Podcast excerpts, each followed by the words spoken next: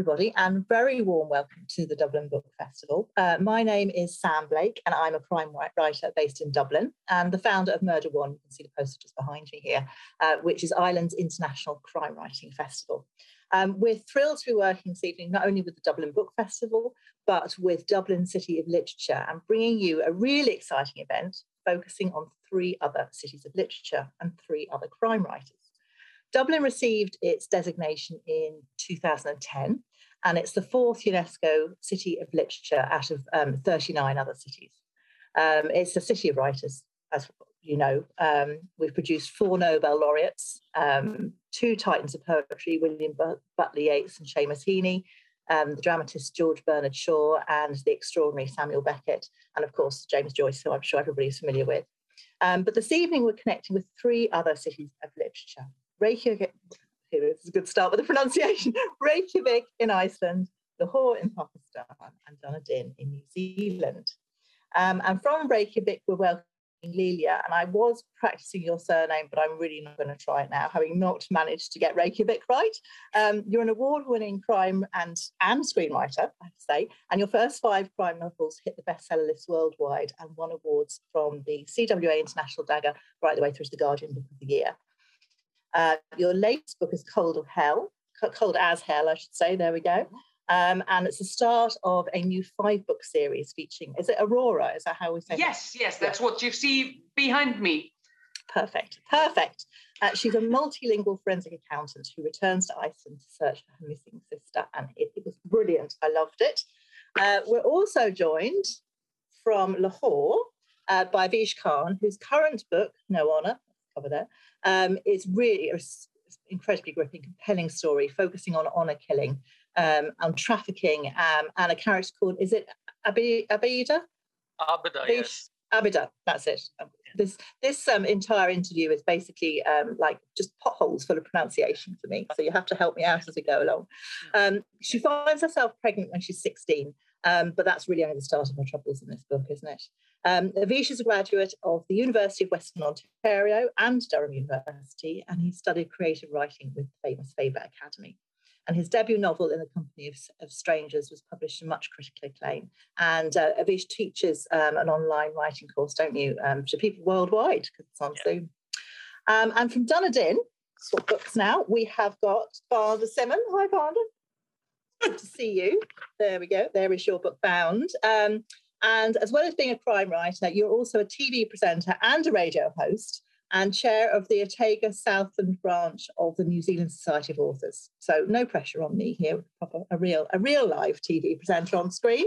Um, but your brilliant Sam Shephard detective series has climbed to number one in, in the New Zealand bestseller list and being shorted for, I'll try this again, shortlisted for the Ngaio Marsh Award for Best Crime Novel and the John Creasey New Blood Dagger. So now I've managed to mess up all of that. Uh, let's get on to some questions. I love actually that all your protagonists are really feisty females. So we're going to have to talk a little bit about that later. Um, but we are completely, we're united by our crime genre. Um, but I also want to ask you about how living in a city of literature has affected your work. Um, so, Lilja, if we can start with you, because you have your beautiful Northern Lights behind you there, uh, tell us a little bit about Reykjavik as a city of literature and how that's impacted you. Yeah, well, um, I think uh, Icelanders in general are quite bookish people. We love books, and we uh, we we bind quite a lot of our self-image to books. Uh, Reykjavik is a city of literature because of our uh, medieval literature, the sagas. Um, we as uh, we are very proud that we actually have a Nobel laureate, uh, Laxness, uh, but um, we are only 330,000 people, and uh, and having a Nobel laureate for a nation that you know uh, reads and writes in and speaks in a language that's uh, you know it's just a miniature language, it's so small. Um, I think it's it's very important for us and um, and I think this uh, being a, a, a, UNESCO City of Literature is uh, was kind of a recognition of our status as a bookish nation, as a na nation of readers and literature. So I think that's that's uh, was very positive for us, and uh, and for me, it's just uh, part of my you know self-image also yeah. as being one of those people. Yeah, part of your heritage. Rights. Yeah, I think I think that's wonderful that that that, that comes through. Um, yeah. yeah, the same as Ireland, it's very a bookish, very bookish sort of a place. Yeah. Um, Barbara, is that the same for you in Dunedin? Tell us a little bit about Dunedin and the City of Literature. So Dunedin City of Dunedin, sorry. I think we're just going to have to start again on the pronunciation. entertaining. It's awesome. Um, so Dunedin City of Literature uh, I'm really excited to be part of the City of Literature. And one of the very cool things for me personally was that we I was at the very first meeting where um, a group of us got together and said, "Hey, you know, let's let's pitch Dunedin as a city of literature. Um, extra special because my mum was here on holiday, and so she came along to the meeting too. You know, it was that kind of a oh, nice, oh, relaxed thing. Uh, but um, Dunedin and this whole area is so rich with its history. You know, New Zealand um, and um, it's literally seen to, to some countries, you know, Icelandic sagas may, may seem quite young, but um, you know, we've got a, a huge history of um, oral storytelling with our Maori, and then also with our written literature as well. And um, Dunedin was seeded very early on in the piece. You know, it was a seat of, it was a university. It had um, one of the first libraries here that was actually um, helped funded by um, Andrew Carnegie, you know, the American philanthropist. Yeah, and we've got this wonderful history history of um, poets and novelists and writers and drama and theatre. So to, to tie that all in together and then get that recognition um, within New Zealand and then the world that, yes, you know, we are a city of literature was really, really exciting. Um, and again, as part of that, um, as a writer in a city of literature, it's we're so supported, hugely supported. It's such a, a beautiful community. Um, the the library and the people involved in the City of Literature promote and are very very proud of our writers um, and wherever we are. You know, just even like our our local small writers through to our international sellers and people who do well overseas. So it, it's a lovely, nurturing, creative space to to be in. That's wonderful, and I think that's what what it's all about, really, isn't it? It's about creative cities, and it's about bringing those all of those things together in the one place. Um, is the same true for you, uh, Awais and Lahore? Yes. So uh, Lahore is a city of 13 million people, and it's always been the cultural capital of uh, the region. Um, and it's gone through several uh, upheavals. Uh, it was initially we had the Mughals here, uh, and then we had the British, and then after that, the independence. But uh, throughout that, Lahore has always been the cultural and the literary capital, and it has produced some amazing writers. Uh, I'm, I'm familiar with uh, people like Parveen Shakir and Manto and all of them. So there, and there's this. I remember there's this place called the Pak Tea House. It's it, it was constru- uh, it was made in the 1800s, I think, and it's still going strong. So literary people from all over the country used to congregate there and talk about literature and everything. So Lahore does have a very um, significant history of uh, literature. So it it did influence me because I felt that if I could do even a little bit to honor the city where I was born and raised, then it would be great. I would consider it an honor. So yeah.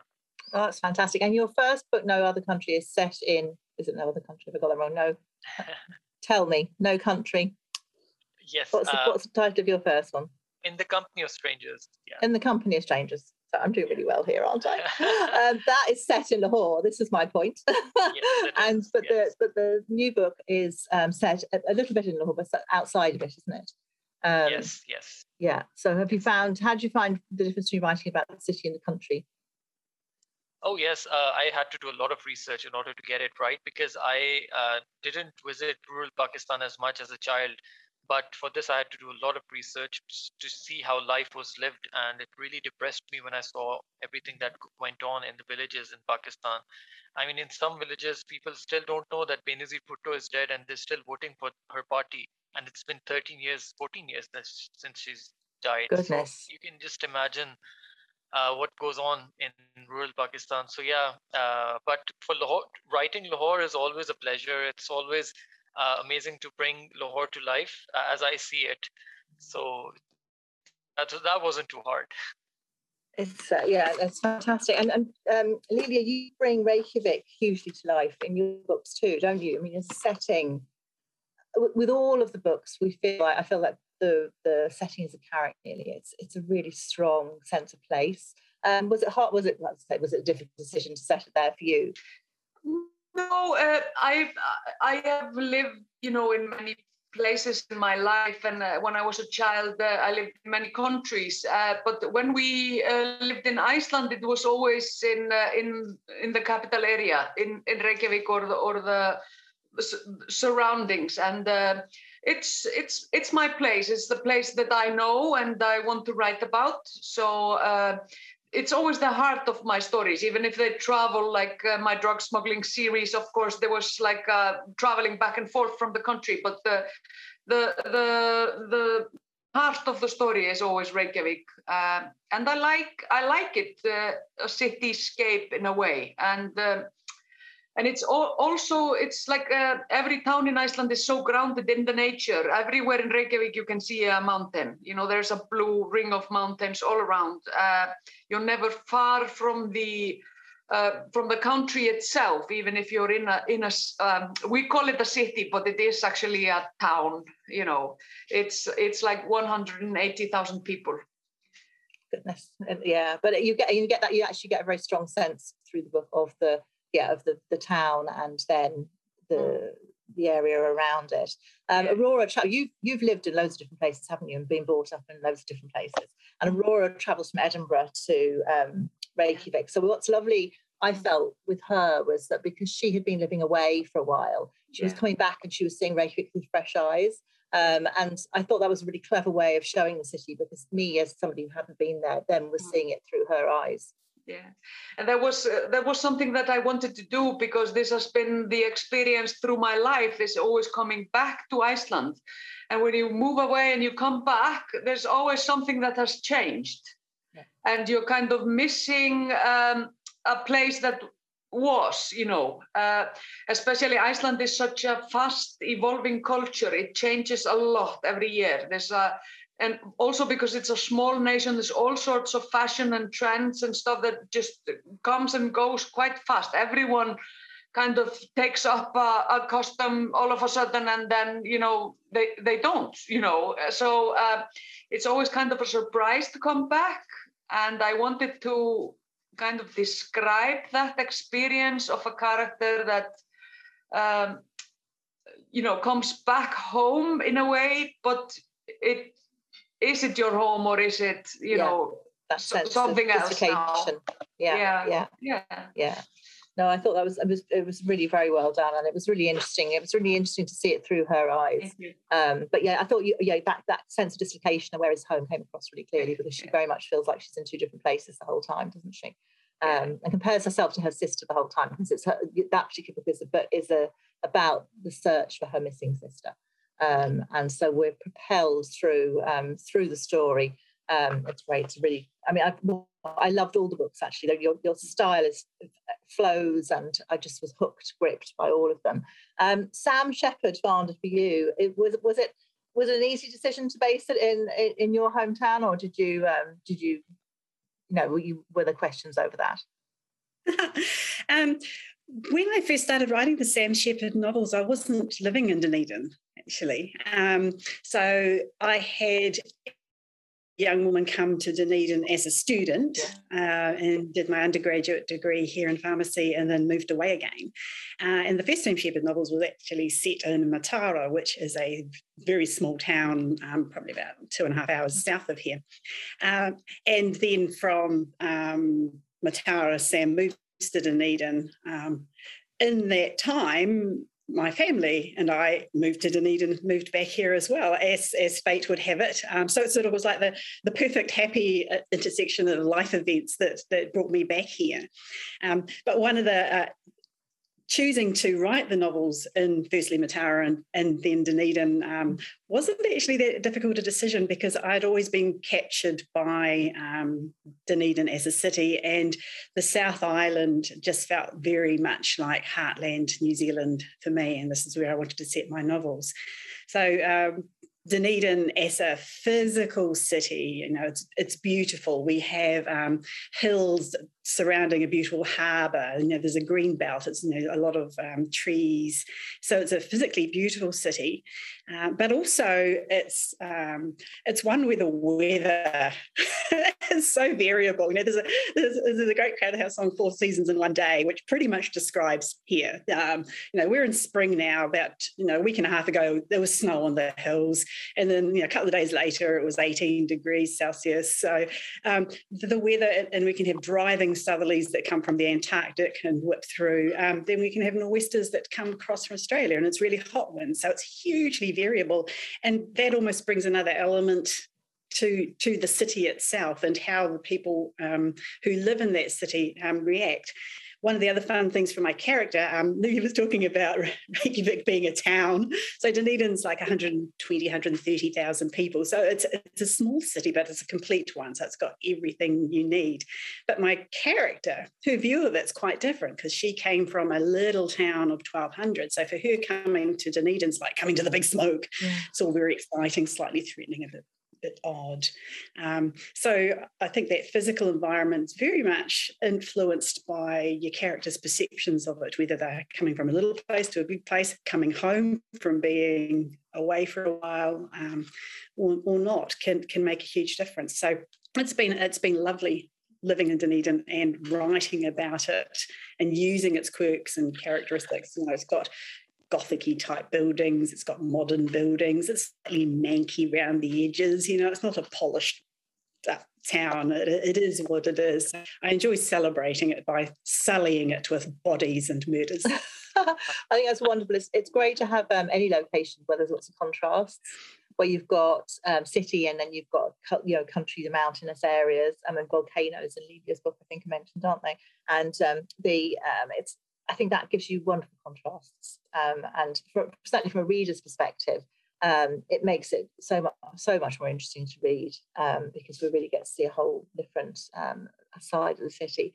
Um, and for you in Lahore, as you, as you said before, um, Awais, it, it very much is countryside and it's the city.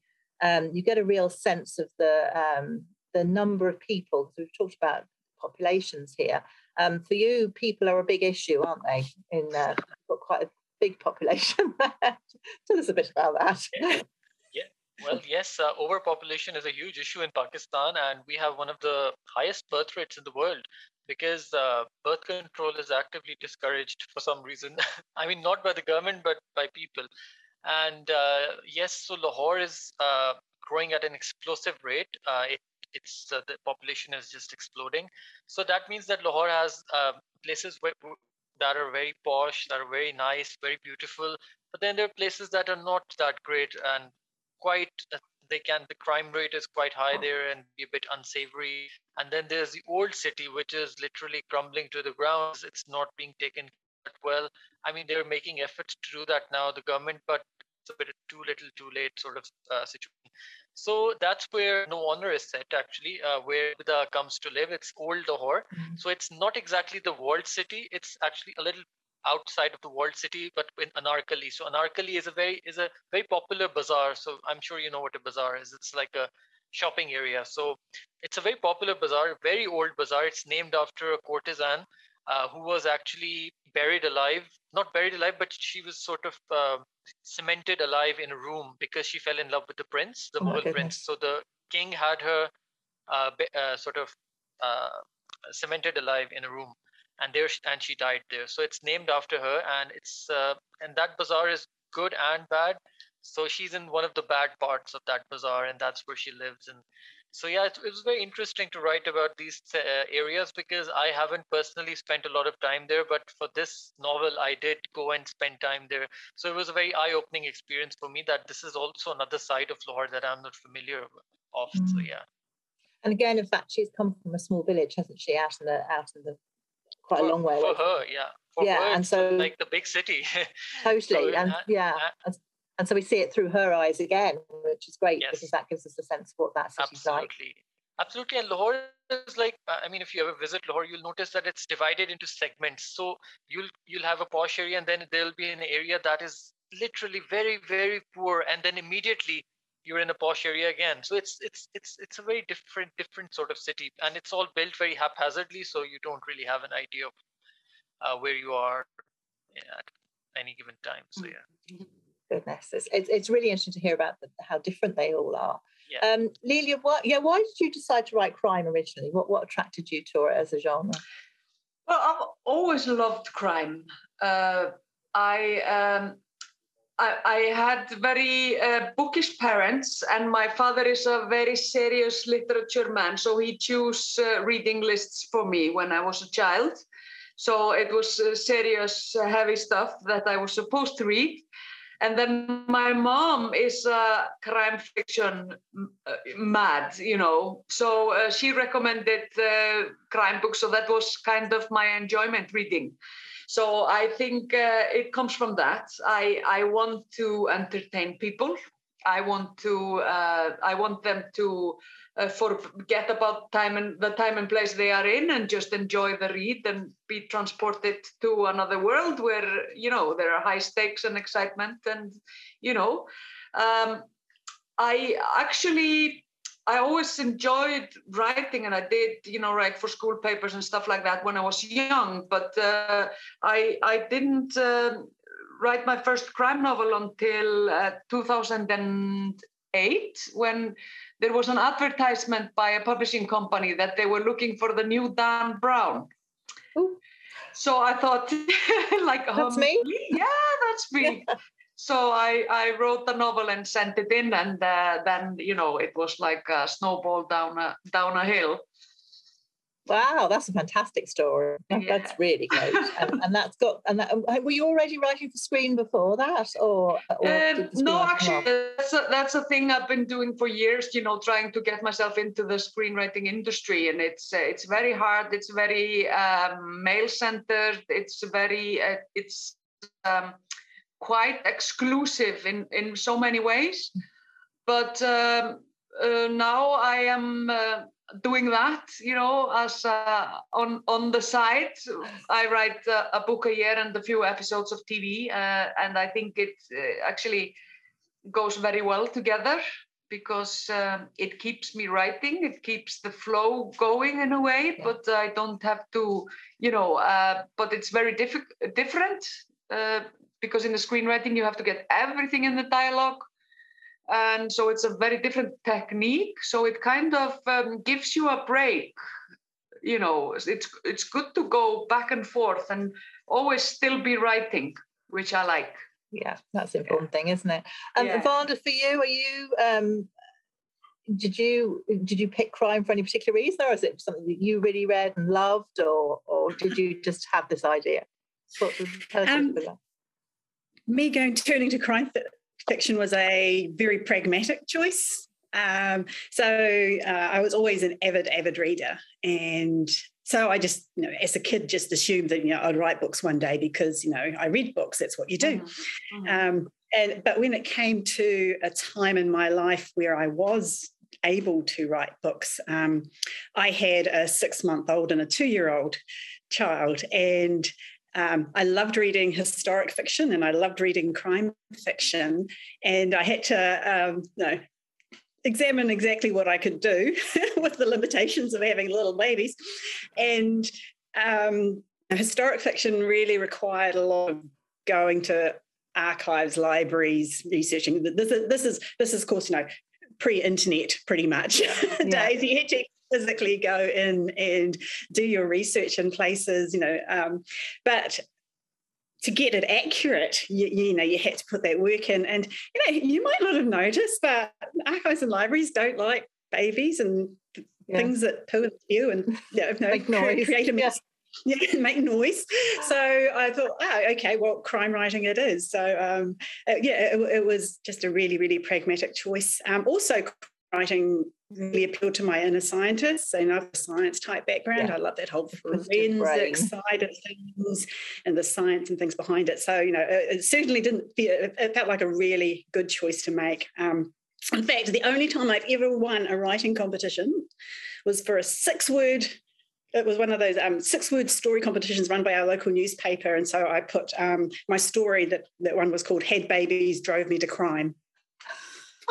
That's perfect. I'm laughing at you saying the historical fiction is tons of research and crime fiction isn't, because in fact, getting the crime fiction, the detail and detection oh, yeah. and is huge. so it's like, but I think, as you say, you're a scientist, and that that that mind is a very logical process, isn't it? So perhaps that's what helps you along the way um, there. But there's a lot. I think there's a lot of work there. You, it wasn't an easy option. No.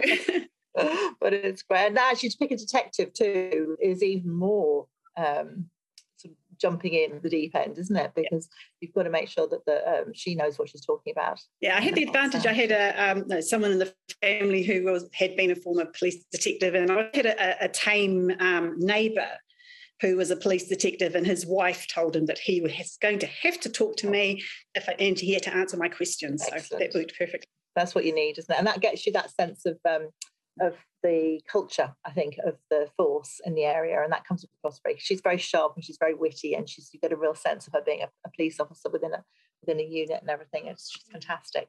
Um, Awais, your books are slightly different. They're not series books; uh, they're standalones, and um, they're classified as crime, but um, they it's not quite it's not the same in the, in the detective sense, is it? Um, but this, I mean, there's a lot, there's a lot going, there's a lot of bodies and things happening, certainly in um, book to read. I mean, certainly, certainly as a woman reading it, a Western woman reading it, it was quite, quite an eye opener to say the least. Um, so why, why did you go that route in terms of when you, when you were thinking about your first book? What? Well, um, for me, it was uh, like Wanda says, I was always an avid reader, but I never thought that I would be a writer because I just never thought I'd have the skills to write a book, especially in English, because English is not my first language. So uh, it was it actually came as a surprise because I was encouraged in college, and then when I took the Faber course, and it, it I just the, the feedback and the and the support I got from everyone, I was like, okay, yeah, I, I think I can write and in the company of strangers was very it was like like vanda says it was very pragmatic decision for me. I'm sorry i'm just parroting whatever vanda says because really that's exactly what i went through because i i move in a certain section of society in pakistan. So i had a i had an idea of how people uh, behaved in lahore. So that's where the idea for in the company of strangers came in. With no honor what happened was that i initially wrote a story about this and my agent took one look at it and she's like what she's like you have to expand this into a novel. I was like i have no idea how this thing works. I can't do it. And she's like give it a try. If you can't then it's fine but give it a try. And around that time there was this um, uh, news about a high profile murder of a social media celebrity in pakistan whose own brother killed her in cold blood because he felt that she was dishonoring the family. And that got me thinking that if someone as popular as this girl died due to uh, this uh, thing about honor, then what chance do women in rural areas have, and mm. who will tell their story? Where uh, where do they uh, how to tell their story so i was like if i can do anything to to shed light on this gruesome practice then i should so that's when the research started and then i visited the rural areas and i saw whatever was being done there and i interviewed people and it was just such a depressing picture and but that is where no honor came from. And i think it's just that as a writer i feel i want to i need to write about issues that are happening in pakistan. I mean this might make me very unpopular in pakistan. I mean it has but uh, i can't let that uh, affect me. So yeah. Yeah but it's amazing because the characters the characters um, although they're very much um, the female characters are struggling feel like they're struggling constantly. Yeah. Um, you've got some very feisty, strong female characters in there. Um, how did you have? And you write the female voice really well. So how did you get? Did you find that difficult, or was that something that you just kept working at? I actually. Uh, it's actually pretty surprising because some of the bad reviews that I get, they say that this uh, it's uh, this guy doesn't seem like he's ever spoken to a female before. So I'm like, okay, fine. but yeah, I do think that uh, it does it, it does uh, both abida and my uh, previous book uh, protagonist mona's their voices came to me very strongly and i felt very strongly for them and i it felt very natural to write about them whereas the male protagonists were a bit difficult to get into which is i don't know what it is but yeah i do feel uh, that the uh, female characters i write about are much stronger and i like them to be strong. I want them to be strong because if they have any hope of surviving surviving in Pakistan, they have to be strong. yeah, no, definitely. And were those reviewers male by any chance? Some of them, yes. Some of them were female, but yeah, it's just I, that's the thing. You have to take the good things and you have to take the bad things in in their stride. Yeah that so you're always going always going to make sure there's always somebody yeah. who doesn't like it and somebody who loves yeah. it so this is the Absolutely. thing so we keep going isn't it um yeah. Lilja when you were thinking about this new five book series uh, what why did you settle on Aurora as your character as your lead character um what was it about her that attracted you sort of how did she come about I, I wanted someone that returns, you know, and looks at the at, at my country from like uh, with an outsider's eye. Um, and I wanted um, a character that would be a, a, strong female, and both in the in the like a spiritual sense, but also in the just in the physical sense. Um, as you know, Nordic women are very big and strong, myself included. Mm. Uh, and uh, but she is like a like one step, you know, further than that. She's uh, almost a giantess. So she's uh, very tall, very strong, and she um, she uh, she actually cultivates her strength like quite physically. She yeah. lifts weights and she uh, beats up bad guys. Yeah. Um, so yeah, that's um, it was a character that would uh, move through uh, the world quite a lot like a man would. You know, mm. she's not really afraid of anything. No, you know, except the ghosts of her past or something like that, but not yeah. not any bad guys or anything like that. So she's courageous and um, her femaleness is not really an issue because she uh, just goes goes through. So that was like uh, interesting for me to make a female character that would just um, face all sorts of situations with a lot of confidence, you know, yeah. in herself yeah. and her abilities. Yeah, well, she certainly does that for sure. she's great. She's great to read. Actually, she's um, yeah, she's very confident, and I love the fact that she has this technical side um, because she's an accountant, so she's and she's interested in sort of chasing money, isn't she, around the world? Yes, yes, and that's that's another thing that we are, uh, Iceland is still recuperating after the financial meltdown of 2008 when, when all our banks collapsed at the same time. Uh, and there was a lot of money that got lost somewhere, somehow. Yeah. And uh, it's quite a lot of it is probably being kept uh, here and there in, in, tax havens in the Caribbean and where not. And mm-hmm. Aurora is one of the uh, one of these types that are quite important for Iceland and Icelanders, which is um, um, financial investigator. So she's yeah. like a, a, sniffer dog for money. Yeah. So uh, she looks for money in hidden places. Uh, I think that's an interesting kind of uh, detective work because with hidden money, there's always something dodgy going on around it. That's it. I thought it was fascinating. I thought it was a really great premise, and it's and it's interesting because you've got that little bit of technical stuff going on. And I always love in a book to learn something new about uh, a place yeah. or or a, uh, you know people or whatever is, is, and and I think certainly with her as a character, I learned a lot about that side of things um, and the chasing the money. Um, yeah, we had a bank collapse here too, and ours didn't didn't fare too well. So I can sympathise hugely with that. But no, she comes across. She is. She's a proper giant, isn't she? She's a great big character. So Vanda, when you were writing Sam, what, what, how did you, how did she evolve for you? Well, hilariously, when I first started writing the Sam Shephard books, um, I started writing from the perspective of a male detective. Oh. Uh, but it just wasn't gelling for me. And then um, one day, my husband did something just so completely dumb that that I thought I cannot understand the man I married. How on earth do I think I can write a novel about a man. So I changed the character to um, a, a, woman, and she just appeared on the page, all attitude and um, fully formed, as it were. And it was it was like it was meant to be. But hilariously, complete contrast to Lilja's character. Um, Sam's barely squeaks in over five foot tall, yeah. and so I, I purposefully made her physically small because um, my mum only came up to about here, but she was small but mighty. And she always lamented that um, because she was little, people didn't take her seriously. Yeah. So I decided, okay, I'm going to use that as a strength because if people don't take you seriously, they underestimate you.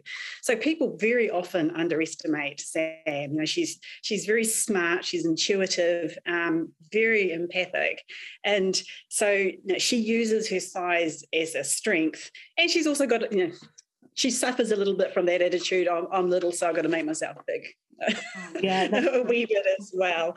Um, so you know, she was definitely influenced by mum. But another um, influence on her character was, uh, as a young woman, I read a lot of Elizabeth Peters books, and she had this wonderful um, character called Amelia Peabody, who was the first.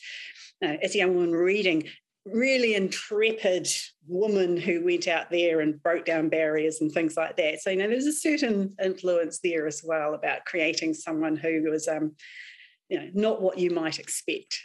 Exactly. I think that's great. And yeah, because she is tiny. And, and I think that's the thing where people underestimate. And that's wonderful to turn people's assumptions and readers' assumptions on it on it, their head on its head, isn't it? So uh, the characters don't quite know what to make. But um, I think she's great. She's re- I really, really loved her, and she's very, she is witty and she's funny, and, and she says she jumps straight off the page. They all do actually. Um, in terms of um, being sharp and um, really focused, um, Awais, you, your character um, is, is, certainly she's she really has her wits about her all the way through, doesn't she? And it's and it's her wits and her sharpness that carries her through to the end, and and you know, I'm not going to give any spoilers, so I'm not going to tell anybody what the end's about. But it's uh, she needs that, doesn't she, to to navigate her way through this very very male, um, almost anti-female world that she finds herself in. Yes, uh, yes, absolutely. Uh, uh in Pakistan, there, there's a great deal of misogyny, and it's kind of like ingrained in our society which is why uh, females have to be stronger. And this is where Abida, I mean, she's not very educated. So she sort of, uh, she she's not been to school, but she learns uh, how to write uh, from her younger brother. Yeah, I love that. And so she's very resourceful. She's very intelligent. And if she had uh, gone to school, I, I mean, who knows what she could have achieved. But uh, yeah, so she's not educated at all, but she is, she knows, she has her wits about her, as you say and that really helps her later on in the novel as well. And she's also someone who is uh, who doesn't take any nonsense. So if uh, for if in, in at the start she if you read the initial chapters, she's totally not taking any nonsense nonsense nonsense at all from her mm-hmm. uh, boyfriend of sorts. So so yeah, and she doesn't take any from her parents either. So yeah, so there's a, there is that uh, streak about her so yeah it was very interesting for me to write that character because that uh, confidence uh, sort of got her through all the hardships she faced later on. And everyone thinks in pakistan that if you uh, move to the big city everything will every problem will be solved. And we have thousands and thousands of people uh, uh, hundreds of thousands coming to the cities. But life in the city is not that easy at all. And that's what Abida discovers when she comes to lahore yeah it's quite different isn't it? Well not what she expects yeah. No not at all. Yeah yeah it's a it's a tough old world. Um, and i think i think that's what comes through all of the books. Um, i love the fact they're female protagonists. I write strong female protagonists too and um, i like feisty women so i really really enjoyed them all. Um, talk to me a little bit Lilja about your process. Are you a plotter and a planner? Just a bit, we've just got a couple of minutes left so i'd love to find out how you write um, not really. I'm, I, I, think I think I'm a very instinctive writer. I uh, I it always starts with the character for me. Um, and I know it sounds crazy, crazy, but they like kind of come to me. You know, um, I almost hear their voices, yeah. and um, and then I kind of uh, build the plot around that you know uh, the it always starts with the character then i build the plot but then you know i usually nowadays i because i have written nine books now hmm. um, when i am halfway through uh, I, I, I only plot you know half the book and then i see what I, I usually know where i'm i'm going you know how i'm going to end the book but i i don't plot uh, except half because when I'm halfway through, something happens and the story kind of takes over.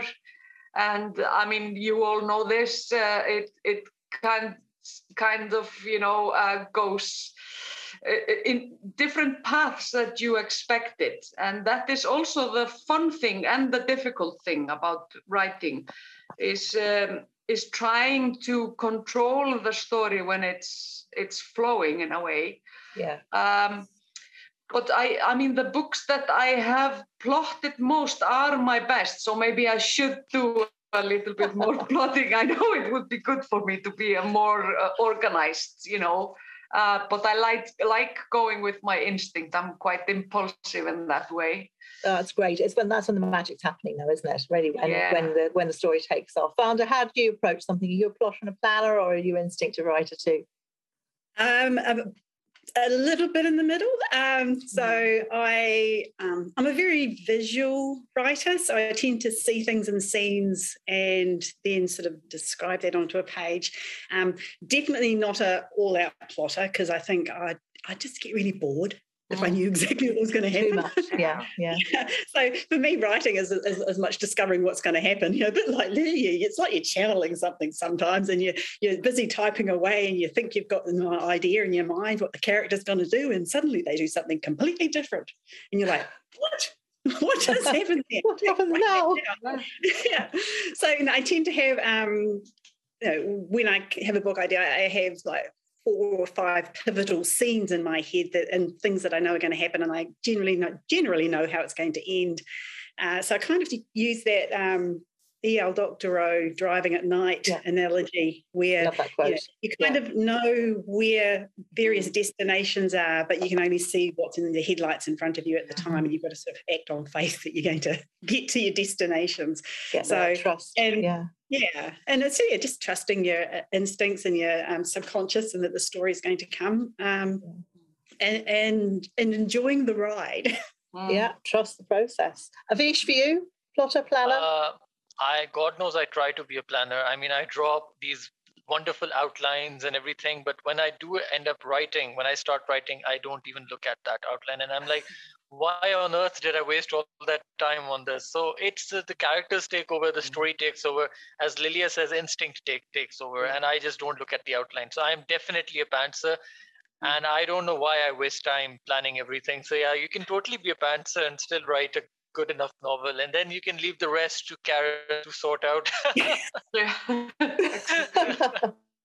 This is Karen. This is Karen. Karen, Yeah. Who's uh, who runs Orenda, who is your Yeah. publisher. Actually, in fact, all of yours publishers. I didn't Yeah. even realise when I was talking to you originally and looking for people in different cities of literature that I was going to wind up finding this amazing publishing house, uh, Orenda Books, who Yeah. publish people from all over the world um, into English. So it's it's exciting. Um, very very quickly, we've got four minutes left. So I just want to ask you about libraries in your area. Awais, you touched on li- libraries in the Carnegie Library. Um, the Dublin UNESCO City of Literature is very much run by our library service with amazing libraries here in this country. Um, how are they for you in Lahore? Are they are they Uh, popular? or are they are they there? we we don't have any libraries. I mean, we do have one in I think one in Lahore, Jinnah Library, but nobody Mm. really uses it, and they don't have the books that anyone want, might want to read actually. So yes, we're very much low on libraries, and which is why piracy is such a big issue in Pakistan. That the people who can't afford to buy Yeah, original So books, they end Mm. up buying the pirated ones. I mean, if there were any libraries, they could just go ahead and borrow those books. So yeah, we definitely need to invest in libraries, and I hope that if someone from the government is listening in, please invest in libraries. so yeah, Yeah, absolutely. And Lilja, for you, how how are libraries in there? Yeah, they, they are. Uh, there is a library in every neighborhood in Iceland, and they, of course, with the internet and, and so much being available online, I think uh, the younger people are using them less. But uh, I think they're still important, and now they have gone more into uh, like hosting events, ho- hosting literary uh, events, and, and you know events for the community. Uh, I think, I mean, libraries were so important for me when I was a child. Um, I, my, my, both my parents lent me their library cards so I could take like bigger batches of books, yes. you know, because there was a limit how many you could take. So, uh. I mean, I think it is um almost every writer I know has had, had access to books, you know, a lot of books at some point, you know, and libraries play a big part, especially for people that uh, maybe don't have a lot of books in their home. So hugely important and uh, yeah. and wonderful, and, wonderful institutions libraries are. It's definitely it sounds like a nation of nation of book readers and stuff in Iceland. Avanda, for you, libraries. Yeah, uh, well, they've been a huge part of my life from childhood as well. And um, Dunedin, we're really blessed with library services here. So we've got a wonderful central library, and it's a community hub. You know, like Lilja said, um, they have all sorts of things, not just book events, but uh, music events. Like they celebrate Zealand Music Week by having music in the library, and a, a place where people can come and gather um, and, and, get books out. And also lots of little suburban libraries and libraries up the coast. And the other cool thing here is um, we have two book buses, which actually. Wow bundle the books and park yeah. up in various suburbs around the place as well. So they take books to the people if the people can't come to the books. And that's yeah, We have a book bus as well. it's a clever oh, thing. That's yeah. great. That's what you need to do, Awais, with that enormous library of yours. All of those spare books that you've got in that. Like, Awais has, has an office with the, the biggest. He has more books. He's keeping basically. I, keeping I'd probably have a uh, heart attack if I if I were to lend my books to anyone because I'm very possessive. They're like my children. I have four thousand children. you wouldn't let them have. I can't. I can see you now. Yeah. Oh dear, that's wonderful. It's it's it's so interesting to hear about your your places and your process yeah. and your characters, and um, certainly here in Dublin, libraries are massively important. And as you said, they're community hubs, um, and providing books for, for everybody as well as events and everything else. They're, they're really important places. Um, so thank you so much for joining me this evening. Um, and you're so good not to um, pick up on my appalling pronunciation of every possible word that I could have got this evening. Um, I've been practicing all day. I wouldn't mind, but I'm, I'm just never going to make the stage, am I? Um, so thank you so much, Lilja in Iceland, Vanda in I'm not going to say. Say Dunedin, thank you. And Awais in, and whose, whose name I had to practice the last time I interviewed in Lahore. Thank you so much for joining me. Um, I, am being to you from Dublin, and um, we are closing up the Dublin Book Festival, but there are a lot more events happening this week, and we'd love you to tune in. Um, so, and there won't be a bad pronunciation in any of those events at all because they're far more professional than I am. So, I do hope that you can uh, tune into the Dublin Book Festival um, and thank you very much indeed this evening for um, the support of Dublin City of Literature because this has been really exciting to bring all these people, four different time zones, four different crime writers from four different cities of literature to you this evening. So thank you guys. Thank you. Thank you.